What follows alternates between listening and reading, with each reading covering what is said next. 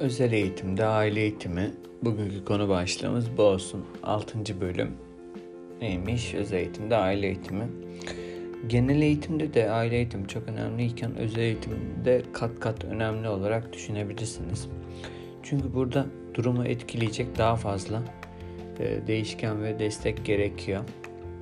İlk önce çocuğun eğitimine ailenin katılımının önemiyle konuya başlayabiliriz. Aile katılımı şöyle düşünülebilir. Çocuk hakkında bilgileri en iyi bilen aile ve ebeveyndir. Bu sunulan bilgiler geri geldiğinde öğretmen ya da uzmana sunulduğunda çeşitli çalışmalara yön verebilir. Peki bununla da ilgili zamanla anne babanın katılımı arttıkça edindikleri bilgiler de çocukların performansına yansıyabilir. Çocuğun eğitimine ailenin katılımının önemi aslında çoğu aileyi düşündüğümüzde her anne baba çocuğu için bir şeyler yapmak istiyor. Tabi bunun nasıl yapılacağını bilmeyen aileler çoğunlukta olabiliyor. Özel gereksinimli çocuğun doğumuyla ailenin yaşam şekli zaten otomatikman çok etkileniyor ve değişiyor. Normal çocuk sahibi anne babalara göre onların bu yüzden fazladan sorumlulukları doğuyor ve artıyor. Bu yüzden ailenin duygusal durumu da e, hem eğitime katılımını hem de yaşantılarını çok fazla etkilediği düşünülür. Şimdi eğer çocuğunuz doğduktan sonra ailenin tepkilerinin evreleri var. Ee, özel gereksinim çocuğun doğumuyla ailenin tepkilerinin evreleri. Tabi yapılan araştırmalar sonucu bu evreler 3 aşamayla olduğu belirtilebilir. İlk önce şok, inkar, acı ve depresyon aşaması. İkinci aşama kızgınlık, suçluluk, utanç. Üçüncü aşamada kabul ve uyum. Şimdi bunlara biraz değinecek olursak ilk aşama biraz önce dediğimiz şok, acı ve depresyon. Bu durumda genelde aile ilk öğrendiği zamanları daha çok düşünebilirsiniz. İlk öğrendiğinde aile bu durumda süreçte çaresiz, aşırı ağlama gibi mutsuz durum, mutsuzluk durumları gibi çeşitli şeyler olabilir. Hatta yeri geldiğinde durumu inkar bile edebildiğiyle karşılaşıyoruz. Bu acı durumlar bazı ailelerde ömür boyu sürebiliyor. Ömür boyu sürerse tabi bu süreç depresyona da dönüşebiliyor ya da farklı e, farklı şeyleri kişilikle ilgili etkilenmelere dönüşebiliyor. Burada tabii önemli olan bu süreçleri sağlıklı atlatabilmek adına uzman desteği kesinlikle öneriliyor. Ee, ke- keşke yurt dışındaki gibi sosyal hizmet uzmanları doğumdan önce, doğum sonrası da bu sürece eşlik edebilecek şeklinde yardımcı olabilseler. Yani bu süreçleri daha sağlıklı atlatabilmemiz için onlar da yardımcı olsa. Şimdi ikinci evrede kızgınlık, suçluluk ve utanç dediğimizde kızgınlık niye ben, niye bizim ailemiz şeklinde. Ee, sonrasında da bu su, suçluluk olarak nitelendirdiğimiz suçu başkalarına atarak çocuğunun böyle olmasının suçunu başkalarına atarak işte doktora atabilir, eşine atabilir, eşinin ailesine atabilir ya da e, kendinde suç bulabilir. İşte ben böyle yaptığım için böyle çocuğum olduğu gibi düşünülebilir. Bu da kendini suçlama olarak açıklanabilir. Geçmişte bir hatadan ya da pişmanlıktan ya da ah aldığından böyle olduğunu düşünen aileler de oluyor. Sonra bir süre sonra bu durumu artık tamamen böyle kusur, kusur olarak algılayıp topluma çıkmaktan, çekinmekten kendilerini topluma izole ettikleri de görülebiliyor. Son aşamada ise aile artık e, üçüncü evre ve kabul ve uyum bu aşamaya geçen ailenin de sınırlı olduğunu düşünüyorum. Son aşamada olumsuz duygular tamamen ortadan kalkmasa bile e, artık durum yavaş yavaş kabullenilip aile durumu kabul ettikten sonra bu durumla ilgili neler yapılabilir, çözüm süreciyle ilgili neler yapılabilir üzerine e, çözüm aramaya başlıyor. Destek eğitimi almaya, müdahalelerin erken uygulanması gibi. Bu şekilde özel gereksinim çocuğa sahip ailelerin yapması gereken sorumlulukları düşünürsek neler olabilir diye. Evet eğitimine destek olmak tabii ki ilk görevlerimiz arasında ama e, ilk önce çocuğun ev içindeki bir bakımını üstlenme, maddi destek sağlama, davranış ve öğrenme sorununa karşı destek olma, buna yönelik aldığı çözüm yöntemlerini uygulama, çocukları için psikolojik danışma desteği sağlama, özel gereksinim olmayan çocuklarla ilgilenme, hatta o çocukların kardeşle ilgili yapılan çalışmalarda artmakta. Ee, ona verilen ilginin benzeri, yakını ya da kardeşine de verilmesi gerektiği yoksa diğer türlü kardeşin de belirli düzeyde bu süreçten olumsuz etkilenebildiğini düşünebilirsiniz. Çocuğun eğitimi ile ilgili bilgi sahibi olma, bilgi düzeyimizi ne kadar arttırırsak e, o kadar çok baş etmemiz kolaylaşabilir. Eşler arasında yaşanan sorunlara yönelik bu konuda da bilgi düzeyimizi arttırmamız gerekiyor. Yani iletişim ve etkileşim kalitesini arttırırsak yapacağımız sorumluluklar da daha kolay gerçekleşebilir. Çevresindeki kişileri bilgilendirme. Bu konuda öz eğitim gereksinimi olan birey doğduktan sonra çevreyi nasıl bilgilendireceğimiz bu konu önemli bir sorun olabilmekte. Hatta bazı aileler e, topluma anlatırken sorun yaşadıklarını sık sık dile getirmektedirler. Öğretmenlerin sahip olması gereken kişiler arası iletişim becerileri ilk önce ailenin ifadelerini kabul etme. Yani başlangıçta aileye açık bir şekilde koşulsuz e, saygı göstererek dinleyip sonra İletişimde en önemli şeylerden biri de tabi dinleme. Öğretmen ve aile arasındaki etkileşimin kalitesini etkili dinleme, etkisiz sorular sorma etkilemektedir. Aileyi ve cesaretlendirme öğretmenin görevi olarak onları nasıl aşabileceğinizi paylaşarak aileyi cesaretlendiren öğretmenler de bulunmakta. Sonrasında kısaca ev okul iletişimin sağlanmasını, aile görüşmeleri olabilir, telefon görüşmeleri, yazılı notlar, defter tutularak iletişim sağlanabilir. Bizde daha çok telefon görüşmeleriyle paylaşımlar yapılabiliyor. Şimdi bu kısımda e, ilk önce aile görüşmeleri dediğimizde aile görüşmesi öğretmen tabii ki bu süreçte hazırlanması lazım. Aile görüşme öncesi yapılması gerekenler, görüşmenin ortamı hazırlanmalı. Yani bunun için ortam hazırlandıktan sonra çocuğun ilerleme grafikleri olabilir. Çeşitli veriler zaman içinde aileye paylaşılabilir. Bu tabi görüşme öncesi hazırlık süreçte olan bir şey. Devamlı yapılırsa işte verilerin ilerleyişi, çocuğun ilerleyişi, gerçekleştirilen amaçlar gitgide paylaşılabilir. Görüşme sırasında yapılması gereken ise görüşme sırasında ailenin gerçekten rahat, kendisini dinlenir ve öğretmenin onlara değer verdiği hissedir, hissettirilerek e, konuşma dili ailenin anlayacağı seviyeye indirilmesi, e, uygun örneklerle açıklanması, ailenin fikirlerine de saygı duyulup onları dinleyerek hareket edilmesi gerekir. Tabi burada çocuklar için önemli konular ve öncelikli konular ona göre konuşmalar ilerleyebilir. Görüşme sonrasında da yapılması gerekenler görüşmede alınan kararlar net ya da kısaca ifade edilebilir, özetlenebilir.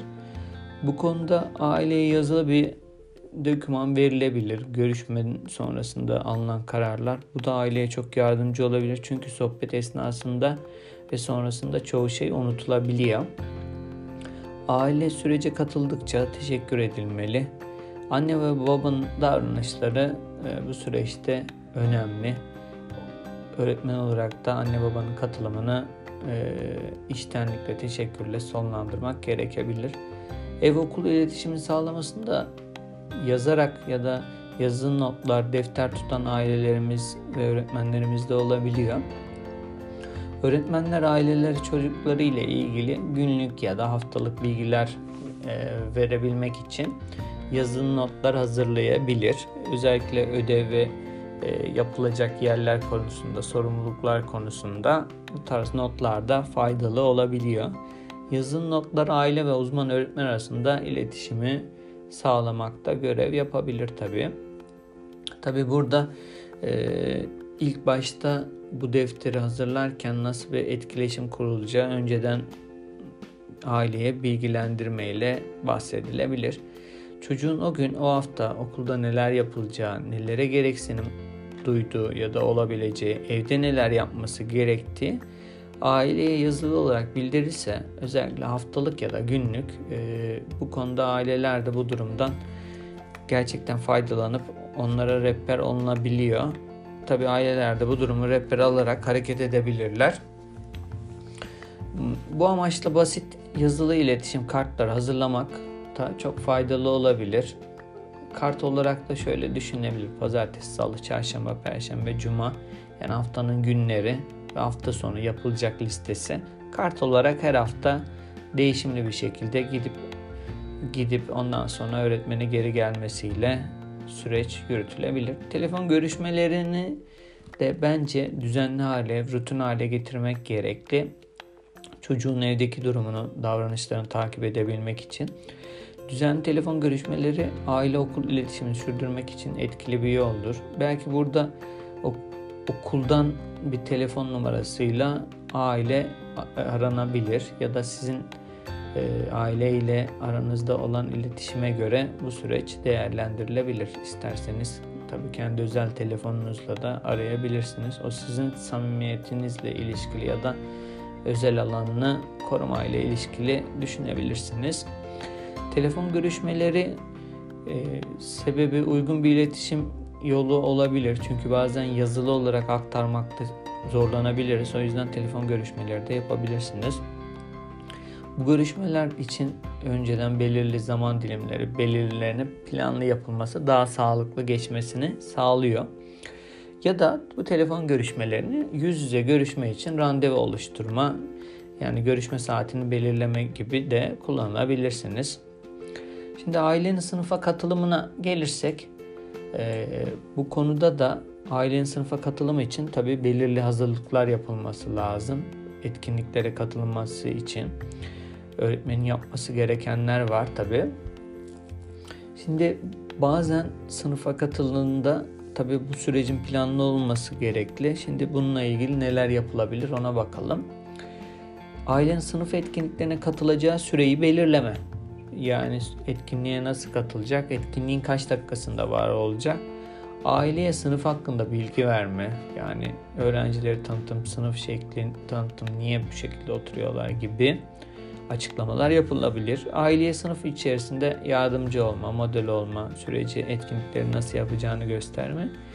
Aile ile etkinliği belirleme, ailenin sınıfa katılımını aile ile birlikte sonra da değerlendirme. Şimdi bu süreçler tabi ayrıntılı bir şekilde paylaşılabilir. Alt aşamalarında nasıl yapılacağını paylaşılabilir ve ailenin ev ortamında biraz daha çocuğun eğitimine katılımını konuşursak aile yaşamın getirdiği zaten bir sorumluluklar var. Ee, evde çocukların eğitimine katılmada doğal olarak vakit ayıramayabilirler. En çok e, bu sebeplerle katılamadıklarını paylaşıyorlar. Bunun için özellikle istekli ailelerle başlayıp uzmanlarla bir araya gelip ailelerin beklentileri, yapabilecekleri çözüm yolları konuşulabilir. Tabi bu süreç konuşulduktan sonra evde yapılabilecekler somut olarak ailenin de nasıl yapacağını öğrendikten sonra küçük görevlerle başlanabilir süreç. Aile ev ortamında da katılımını arttırması için Anne babalar ev ortamında yapılacak becerilerin belirlenmesinde de e, sınırlı görüş sahibi olabiliyor. Çünkü ne yapılacağı konusunu bilse bile nasıl gerçekleşeceği konusunda pratikleri olmadığı için zorlanıyorlar. Bu konuda daha çok öğretmenlerin önerileri, uzmanların önerileri etkili olabilir. Ailenin ev ortamında çocuğun eğitimine katılımı anne babalara öneriler olarak birkaç tane öneri paylaşalım şimdi. Özellikle ailenin günlük rutinleri, işte sabah, öğle, akşam bir etkinlik çizelgesi oluşturulabilir. Çocuğun hangi saatlerde ya da hangi zaman aralıklarında neler yapılabileceği. Tabii başlangıçta basit düzeyde yapmak daha faydalı olur. Gerekirse bu etkinlik çizelgesinin daha çok görsel hazırlayabilirsiniz. Bu etkinlik çizelgesinde neler olabilir? Siz neler ekleyebilirsiniz? Günlük yaşam becerileri, yavaş yavaş bağımsız yaşam becerileri, alışveriş becerileri, öz bakım becerileri, ev içi beceriler, nitelikli kaliteli zaman geçirme, ödev yapma ile ilgili etkinlik çizelgesi ya da rutinlerinizi oluşturup bu zaman dilimlerine paylaşabilirsiniz. Çok da etkili ve verimli buluyorum. Hatta kendim de bu zaman dilimlerinde günlük rutinlerimi ekliyorum. İlerleyen zamanlarda daha detaylı anlatacağım rutin oluşturma ile ilgili başlıkları. Sonra da bu katılımda yani rutinlerimizi oluşturduğumuzda belirlenen etkinlik ya da rutinlerin önem sırasına göre, öncelik sırasına göre çocuklarınızın kazanmasını istediğiniz becerileri ona göre sıralayabilirsiniz. Mesela çocuğunuzla en çok hangi beceri yaparken sorun yaşıyorsunuz? İlk önce bunları tespit edin. Ya da günlük yaşamda en fazla hangi becerinin öğretiminde yardıma ihtiyaç var. Bunları belirlersek belirlediğiniz beceri çocuğunuzun gelişim düzeyine uygun mu? Tabii bu da çok önemli. Yapamadıktan sonra belirlediğimiz becerinin hiçbir katkısı çocuğa da aileye de olmayacaktır. Belirlediğimiz becerinin çocuğun bağımsız yaşamına katkı sağlayacak mı? Yani bu hedef doğrultusunda ilerleyen süreçte ona da katkı sağlayacak mı? Sonra önerilerde üçüncü olarak etkinliğin günün, haftanın hangi saatinin olacağını belirlenmesi. Bu biraz çocukların yaşı ve çocukların anlayabileceği düzeyde bu etkinlikleri işte sabah, öğle, akşam şeklinde de e, yapabilirsiniz. Başlangıçta görsellerle de yaparsanız çocukların daha iyi anladığı daha iyi anladığı ve işte daha anlaşılır olduğunu söylüyorlar. Etkinliğe kimler katılacağını belirlenmesi. Tabi burada işte ailecek toplumu yapılacak yoksa babayla sadece etkinlik mi sürdürülecek ya da anneyle mi etkinliğin devamı getirecek. Bu gibi etkinliğe kimler katılacağı da eklenebilir.